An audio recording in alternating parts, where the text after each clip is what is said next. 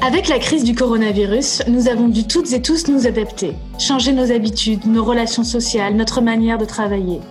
Nous avons aussi changé notre manière de parler. Confinement, déconfinement, gestes barrières, distanciation sociale, distanciation physique ont été dans toutes les bouches. Des mots nouveaux, que ce soit par leur forme, des néologismes morphologiques, ou par leur sens, des néologismes sémantiques ou néosémiques, des emprunts à l'anglais, des expressions inédites, des polémiques. Faut-il dire rouvrir ou réouvrir les magasins? Faut-il dire le ou la Covid? Signe de cette ébullition de la langue, le rythme de travail des dictionnaires qui a été bouleversé. Bon, on ne vous parle pas ici du dictionnaire de l'Académie française dont la dernière édition complète date des années 1930, mais plutôt du Robert ou du Larousse, qui chaque année vers février nous donnent leur liste de mots pour leur prochaine édition. Avec la crise du coronavirus, le Robert a dû lui aussi s'adapter et intégrer dans son édition électronique les nouveaux mots de la crise sanitaire. Et le Wiktionnaire, dictionnaire collaboratif en ligne, a une nouvelle fois prouvé son intérêt et son utilité en intégrant massivement ces mots.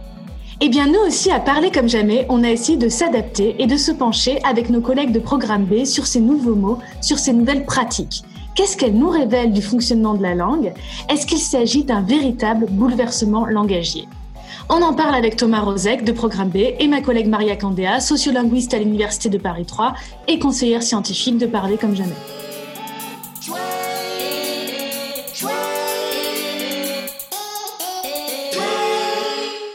On a commencé par se dire que si la langue n'entre pas en crise, elle l'accompagne cependant au travers de ce vocabulaire, de ces champs lexicaux ou sémantiques qui s'imposent durant ces événements majeurs et globaux. Oui, ça montre bien que la langue n'est pas détachée de la société. La langue n'est pas quelque chose euh, qui serait à côté. Maria dit souvent qu'il serait dans une boîte à côté qu'on ouvrirait de temps en temps. Euh, la langue, elle est dans la société, elle est dans nos usages. C'est normal qu'elle qu'elle soit là quand on parle de crise. Elle fait partie de la société, elle fait partie des évolutions de la société. Elle les dit, elle les accompagne, elle les nomme, elle aide à les comprendre, elle aide à les gérer. Donc forcément, euh, cette crise du coronavirus, on allait à la fois bah, la sentir dans la langue, essayer à des mots de la comprendre avec la langue, de l'expliquer euh, avec la langue. Et donc, euh, bah, bien sûr, elle va jouer, tu te, te demandais si c'était le champ lexical ou sémantique, et eh bien les deux. ça va jouer sur le lexique avec l'invention de nouveaux mots, et ça va jouer sur la sémantique avec bah, l'invention de nouveaux mots. Ça peut être aussi le fait que des mots prennent un autre sens la sémantique, ça renvoie plutôt au sens et le lexique au vocabulaire. Alors, si on commence par le vocabulaire, euh, c'est quoi les mots qui vont rester? Alors, c'est difficile de se, de se projeter euh, euh, vu qu'on est encore en, plein dedans, mais c'est quoi les mots qui apparemment vont rester, qui sont apparus, qui ont été créés par, par cette crise, par les usages qui en ont été faits et qui risquent de, de rester dans notre vocabulaire encore un petit moment? On peut penser que, par exemple, le nouveau sens du mot confinement, et euh, le mot déconfinement vont rester parce que quand même ça nous a marqué et puis pas juste à l'échelle de la France, à une échelle mondiale. Donc on peut penser que hum, qu'ils vont rester. Après déconfinement, on a dit souvent que le mot a été créé avec la crise. C'est difficile de savoir exactement quand un nouveau mot est créé parce qu'on peut toujours trouver une occurrence antérieure. Mais en tout cas, cet usage-là euh, massif, il est nouveau. Par exemple, pour le mot confinement, du point de vue sémantique, avant confinement, ça ne voulait pas du tout dire ça. Ça voulait pas dire euh, des populations, euh, beaucoup de personnes qui sont confinées obligatoirement. Et déconfinement, on l'avait pas vu non plus ce mot-là on peut toujours trouver une occurrence antérieure, mais et là, il a été forgé par rapport au mot confinement, donc euh, avec une formation morphologique particulière et avec un sens particulier. Mais après, euh, Maria en parlait, euh, par exemple, il y a certains mots qui sont d'un usage moins massif, qui sont plus générationnels ou plus d'un certain milieu social et qui peut-être ne vont pas rester, par exemple apéro Zoom, ce genre de choses. Je sais pas si Maria, tu veux en dire un Juste sur déconfinement, en fait, c'est intéressant parce que le préfixe dé, c'est un préfixe hyper productif en français. Les enfants l'utilisent spontanément et en fait c'est un préfixe qui a euh, deux sens, c'est deux préfixes en un, un qui est très ancien, qui n'est plus du tout productif et qu'on trouve dans dessécher ou dans délimiter. Des, dessécher ou délimiter, c'est le, c'est l'extrême de, de, sécher ou l'extrême de limiter. Enfin, c'est vraiment un sens très fort c'est pas le contraire. Alors que hum, le préfixe D, pour nous maintenant, le, seul préfixe productif, c'est celui négatif. Et par exemple, pour les enfants, c'est très facile de former euh, des mots avec des, même quand ils n'existent pas, enfin de les former spontanément. Et c'est ce qu'on a fait avec des confinements. Tout le monde l'a formé spontanément. Les enfants forment démourir, par exemple on va faire démourir un animal ou on va essayer de faire démourir un animal, c'est tout à fait euh, logique, hein, c'est dans la logique de la langue. Par contre, dessécher pour un enfant, ça voudra dire euh, mouiller quelque chose. Donc euh, en fait, c'est ça fait partie des, des, outils que la langue met à notre disposition et dont on se sert spontanément tout le temps. Et tous ne vont pas dans le dictionnaire tout simplement parce qu'ils ne vont pas être suffisamment repris. Parce qu'il y a deux choses. Il y a la, la capacité qu'on a à créer des mots nouveaux dans notre propre langue qui est quelque chose qui fait partie de nos compétences et de nos pratiques. Et la deuxième chose, c'est est-ce que ces créations vont se diffuser, vont se stabiliser, vont être adoptées par plein de gens? C'est complètement autre chose, c'est un phénomène social, pas linguistique. Justement, ce qui est intéressant avec déconfinement, c'est que pas mal de personnes ont dit ça a été créé par Édouard Philippe lorsqu'il l'a prononcé dans son premier discours officiel à ce sujet, si je ne me trompe pas, le 1er avril. Mais moi, je pense que euh, c'est absurde. personnes l'ont utilisé, fait avant, puisque comme le dit Maria, c'est un préfixe très productif en français. Je pense que dès qu'on nous a parlé de confinement, il y a plein de personnes qui ont dû dire déconfinement tout de suite, qu'on dû se dire bon quand est-ce que ça va terminer, donc euh, quand est-ce qu'on va pouvoir se déconfiner? Voilà, Edouard Philippe, c'est juste euh, le fait que le mot effectivement est entériné dans une langue politique administrative officielle. Mais si le mot est bien implanté, euh, c'est parce qu'il a été massif et justement il a été sans doute créé par plein de personnes en même temps. Et c'est ce qui expliquera sans doute qui sera, qui se maintiendra dans la langue vu qu'il était l'usage précédait, on va dire la, la, sanction légale quasiment du, du premier ministre.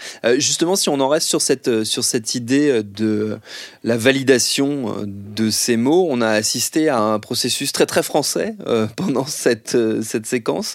C'est le moment où l'Académie s'est réveillée après plusieurs semaines de pandémie et a décidé que le Covid était en fait la Covid.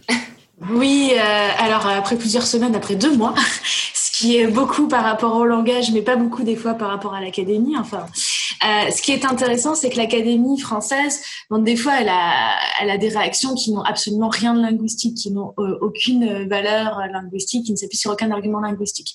Là, pour être honnête, il y avait des arguments linguistiques. L'argument, c'était qu'en gros, vu que c'est un acronyme Covid et que le D renvoie à disease en anglais, donc à maladie, et que maladie est un mot féminin, on devrait mettre ça au féminin. C'est un argument qui, du point de vue linguistique, peut se discuter parce que des fois, on pourrait dire que bon, on n'a pas forcément conscience que c'est un acronyme. En plus, c'est un acronyme anglais. Donc, ça pourrait se discuter d'un point de vue linguistique, mais au moins, il y avait un argument linguistique. Et c'est le même usage massif de Covid au masculin était complètement partagé par tout le monde. Donc, ça sert à rien de dire ça deux mois après quand l'usage est implanté. Alors qu'au Québec, euh, ce qui est intéressant, c'est que l'Office a recommandé aussi la Covid, mais l'a recommandé beaucoup plus vite en travaillant en partenariat avec les médias et du coup a aussi accompagné l'usage. Effectivement, là-bas, on dit plutôt la Covid. On dit les deux. En fait, il faut faire attention parce qu'il n'y a jamais d'homogénéité. On dit les deux parce qu'on a, au tout début, on nous a dit le coronavirus, donc ça, tout le monde l'avait euh, appris. La plupart des gens disaient le corona, enfin, ça faisait parce que c'était trop long. Et après, on nous a expliqué qu'il y avait plein de coronavirus différents et que euh, c'était pas assez précis. Et tout le monde a compris que Covid-19, c'était le nom précis de ce coronavirus précis. Et en fait, là où il y a flottement, c'est qu'il y a plein, plein, plein de gens, la plupart des gens utilisent le Covid pour appeler le virus et non pas la maladie provoquée par le virus. Et c'est ça le, point d'ambiguïté. Et même au Québec, où les médias ont massivement parlé de la Covid pour la maladie déclenchée par le coronavirus de 2019, euh, même là, euh, il reste l'ambiguïté. Il y a plein de gens qui appellent attraper le Covid parce que c'est le virus en fait. Donc euh, je pense que ça restera oui, donc même, même là-bas, effectivement, il y a les deux usages, mais au moins, là, si on réfléchit au rôle des institutions, euh, l'institution là-bas ne va pas complètement contre un usage, puisqu'il y a quand même un usage du là, alors qu'en France, c'est vraiment absurde. Moi, je trouve que ce qui est intéressant, si on réfléchit au rôle des institutions qui se mêlent de langue avec cet exemple de le ou la Covid, c'est que si on remarque quelque chose, l'Académie française a dit qu'il fallait dire la Covid. Bon, déjà, deux mois après, alors que l'usage est implanté, c'est absurde.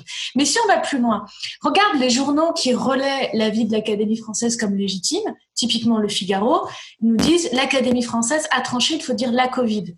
Et si tu regardes le jour même et le jour d'après, il y a des articles du même Figaro qui continuent à dire le. Si on regarde les prises de parole des académiciens, Tim Fickelkraut, il continue à dire le. Donc, à quoi sert cette académie si même ses soutiens médiatiques, si même ses représentants institutionnels ne suivent pas les préceptes qu'elle donne? Eh bien, ça ne sert justement qu'à nous dire, vous parlez mal c'est même pas l'idée euh, de mettre en place un autre usage et d'ériger de nouvelles règles, puisque eux-mêmes ne le font pas. Ça sert juste à dire vous parlez mal. C'est assez révélateur, à mon avis, euh, euh, de l'Académie française. Ça ne sert pas à nous donner des, des règles, ça ne sert pas, même pas tellement à essayer de changer notre usage, ça sert juste à provoquer ce qu'on appelle de l'insécurité linguistique. Oui, ça c'est spécifique à l'Académie française qui n'a pas d'outils, qui n'a pas d'équipe technique, euh, qui n'a pas de, de veille euh, sur l'usage, qui ne sait pas comment fonctionne la langue, qui n'a pas de spécialiste, euh, qui ne produit pas d'outils non plus, qui ne produit pas de dictionnaire, c'est un par siècle, pas de grammaire, rien. Alors que les dictionnaires ont quand même ce rôle actif, beaucoup plus efficace que l'Académie. Et là, c'est plus intéressant, je trouve, de parler des dictionnaires et l'émission euh, de parler comme jamais sur les dictionnaires, je pense que ça a apporté beaucoup d'informations aux gens, parce que les gens imaginent aussi que les dictionnaires ont un rôle un peu comme l'académie.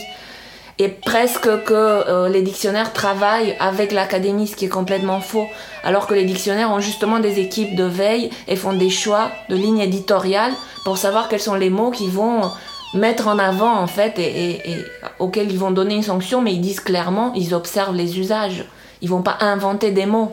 Il y a un exemple de ça qui est très frappant. Les lexicographes du Robert qui euh, ont donc mis en ligne des, dans leur version électronique, ont intégré des mots euh, autour du coronavirus, ont indiqué pour Covid le ou la Covid, mais pas parce que l'Académie française a, a dit qu'il fallait dire la Covid, parce que l'usage francophone est partagé, puisque au Québec, il y a aussi des personnes qui disent la Covid. Donc c'est bien l'usage qui a été enregistré dans ce choix de dire le ou la Covid, genre indéterminé, et pas du tout l'académie. Au-delà de nos angoisses euh, linguistiques et de euh, euh, toute la, langue qui a été déployée, notamment médiatiquement, pour parler de cette crise, parler abondamment de cette crise, voire parler tout le temps de cette crise. Il y a aussi plein d'usages euh, de la langue un peu plus légers qui se sont développés là plutôt du côté du, public, euh, des citoyens. Et, il y a, on a retrouvé le besoin un peu ludique de jouer avec la langue, même dans les périodes et surtout même peut-être dans les périodes de crise. Oui, ça je pense que c'est important parce que des fois on a une vision du langage très restreinte comme purement informatif et on oublie qu'il y a aussi bah, toutes les fonctions esthétiques, ludiques avec la langue. Et on a vu effectivement beaucoup de jeux avec les mots, sur les mots, avec des mots composés, des mots valises, des dérivés. Euh, bah, Corona apéro, Zoom apéro, Skype apéro, beaucoup d'apéro. Hein. Euh, aussi euh, beaucoup de voilà des, des mots valises euh, Covidio, euh, euh, Corona love, Covidé, Covid fatigué. Enfin bref, il y a plein plein d'inventions. Et ça, je pense que ça montre à quel point bah, déjà on a besoin de, nommer ce qui se passe, de se saisir des mots. Et effectivement, quand, y a, quand on parle aussi de choses qui sont difficiles, de les mettre un peu à distance euh, en jouant avec les mots. Et il euh, ne faut pas oublier que, le langage, c'est aussi ça, ça a toujours été ça. Et, et c'est normal, et c'est un beau moyen de s'approprier la langue et peut-être aussi de mieux supporter les événements c'est aussi un outil de s'affilier à des groupes en fait. Enfin, il y a des modes par groupe. Quand on utilise certains mots, on montre qu'on fait partie de, tel ou tel groupe, telle ou telle génération, qu'on a telle ou telle pratique. C'est, euh, le langage, c'est aussi une pratique sociale et donc elle est partagée. C'est un peu comme les vêtements, comme les choix qu'on fait, euh, qu'on affiche, qu'on montre aux autres. Donc tout le monde n'a pas utilisé Zoom Apéro. Oui, on retrouve ce qu'on disait au début. Autant il y a des usages massifs comme confinement, déconfinement, autant euh, certains de ces néologismes comme Zoom Apéro, eh bien c'est des usages plus restreints qui effectivement. Appartenir soit à certains milieux sociaux, soit à certaines pratiques, à certaines générations. Et peut-être que ça, ce, sont plus des mots à la mode. Ça, ces mots-là, on n'est pas sûr qu'ils vont rester, par exemple, parce que justement c'est la différence entre un usage massif et un usage restreint plus marqué socialement plus marqué d'un point de vue générationnel. Euh, qui dit euh, usage euh, massif ou appartenance dit aussi malheureusement souvent exclusion, parce qu'il y a toujours des catégories de personnes qui sont laissées en dehors de ces usages. et là, je pense tout particulièrement aux personnes sourdes et malentendantes. on a pas mal parlé d'elles et eux pendant cette séquence. D'ailleurs, parler comme jamais et programmer, on a chacun de notre côté fait des épisodes autour de, de ces questions. Comment elle s'inscrit, notamment la langue des signes française, dans une crise comme celle-là? Ce, que, ce qui est vraiment intéressant à mon avis, c'est que quand on parle des néologismes de la formation en langue vocale française, eh bien, euh, il ne faut pas oublier qu'il y a la même chose et les mêmes problèmes qui se sont posés euh, en langue des signes. Et il y a du coup aussi des questions qui sont posées. Comment est-ce qu'on allait signer coronavirus, par exemple et puis, euh, comment signer aussi euh, des mots qui n'avaient pas euh, de signe en langue des signes jusqu'ici. Hein. C'était par exemple, alors là, je ne sais plus comment le prononcer, hydroxy... hydroxychloroquine. Voilà, hydroxychloroquine. Ça, si on l'épelle, ça va être beaucoup trop long. Ça va pas du tout être efficace comme communication. Donc, il faut trouver soit un signe, soit une périphrase. Mais ça a nécessité des facultés d'adaptation très rapides on n'avait pas forcément le temps euh, d'attendre qu'un usage s'impose. Et ça aussi, euh, je trouve que c'est très révélateur de euh, comment ces processus de création de nouveaux mots se posent dans toute langue. C'est ça, ça se pose dans toute langue. En fait, c'est très marrant ce que tu as fait, hydroxyclo, comment on dit déjà. Et ben voilà, tout le monde, toutes les langues ont eu ce problème-là. Comment on dit c'est quoi ce truc? Et ça, c'est pas un mot nouveau, c'est juste qu'on a appris des mots. On a aussi vu l'émergence dans toutes les langues, pour le coup, euh, de mots nouveaux qui se ressemblent. Tu mentionnais, Leïla, quand on préparait l'émission, Covidio. Oui, Covidio, et ben donc un mot qui est formé, euh, euh, une sorte de, mot valise hein, qui est formé par euh, donc Covid et idiot. Et ce qui était drôle, c'est que bon, il y a beaucoup de veille autour des nouveaux mots, des néologismes. Visiblement, il apparu dans plein de langues parce qu'il a des équivalents faciles dans d'autres langues, donc en espagnol, covidiota, en, en néerlandais, en allemand. Et en français, par exemple, il est visiblement très utilisé au Québec. J'ai regardé un peu les, les journaux, par exemple le Journal de Montréal, qui parle souvent des rassemblements de Covidio pour euh, des gens qui manifestent contre le confinement. Donc ça, ça a été un, nouveau mot qui a eu beaucoup de succès. Et eh bien peut-être que ça témoigne aussi bien de notre besoin de faire des nouveaux mots que de notre besoin des mots de nous énerver et de trouver des cibles dans les moments de crise. Qui a moins eu de succès en France parce qu'il y a eu moins de rassemblements comme ça. Il y a eu, enfin, ça. Il y a eu moins de tension peut-être, en tout cas pour l'instant ce que ça révèle, c'est euh, toujours des choses finalement qu'on savait avant. C'est euh, le fait que les gens sont assez braqués au lieu de... Nous, on a un vrai bonheur à observer les nouvelles choses. On prend des notes et on se file des, euh, SMS. T'as entendu Covidé Ah, je connaissais pas. Super, je note. Enfin, c'est un vrai bonheur de regarder ce qui sort, ce qui émerge, les choses nouvelles. Et il y a une réaction qui n'est pas celle de tout le monde, mais qui est quand même très courante en français, de dire oh là là, est-ce que le mot existe? Est-ce qu'on a le droit de l'utiliser? On a lu des choses comme ça, mais est-ce qu'on peut dire déconfinement s'il n'est pas dans le dictionnaire? Vraiment une espèce de, peur par rapport à sa propre langue, qui fait que les gens, au lieu d'avoir euh, conscience de leur pouvoir, qui est énorme, sur leur langue, ils ont plutôt peur. Enfin, du coup, c'est une attitude un peu timorée, un peu. Euh, oui, en fait, je pense qu'on dit souvent euh, Ah mon Dieu, cette crise va changer la langue. Bon, ce qui est vrai, c'est qu'on voit des nouveaux mots, des nouveaux usages qui émergent et qui s'imposent. Euh, en témoigne la réaction du Robert, là, de les intégrer très vite. Mais on retrouve en même temps des processus et des débats habituels, parce que bon, la création de nouveaux mots, on n'a pas attendu maintenant. Euh, le, la tension entre euh, l'usage et l'institution, euh, des institutions euh, puristes type Académie française déconnectées de l'usage, bah, c'est pas nouveau non plus. Le fait d'utiliser le langage pour informer, pour jouer, ça c'est aussi quelque chose de très vieux.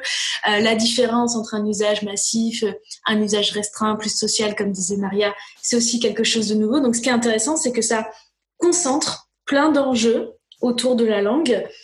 qu'on peut observer en même temps et c'est à la fois surprenant et non surprenant en même temps.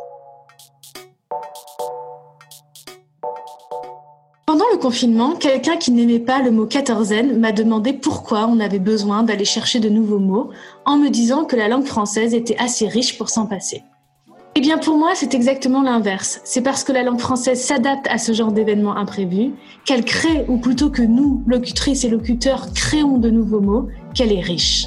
D'ailleurs, c'est cette adaptabilité de la langue française qui a fait que nous avons évité pas mal d'anglicismes. Certes, il y a eu cluster, mais on n'a pas vraiment utilisé clapping ou lockdown. S'il y a une leçon linguistique à tirer de la crise du coronavirus, c'est peut-être qu'on ne peut pas réduire la langue à une liste de mots ou de pratiques langagières prédéfinies. Voilà, c'était un épisode spécial croisé Programme B et Parler comme jamais, deux podcasts de Binge. Parler comme jamais est un podcast créé par Laëlia Véron avec la collaboration scientifique de Maria Candéa et soutenu par la Délégation générale à la langue française et aux langues de France. Cet épisode a été produit par Diane Jean et Lorraine Bess, réalisé par Mathieu Thévenon. On les remercie bien entendu et on se retrouve vite pour un nouvel épisode de Parler comme jamais.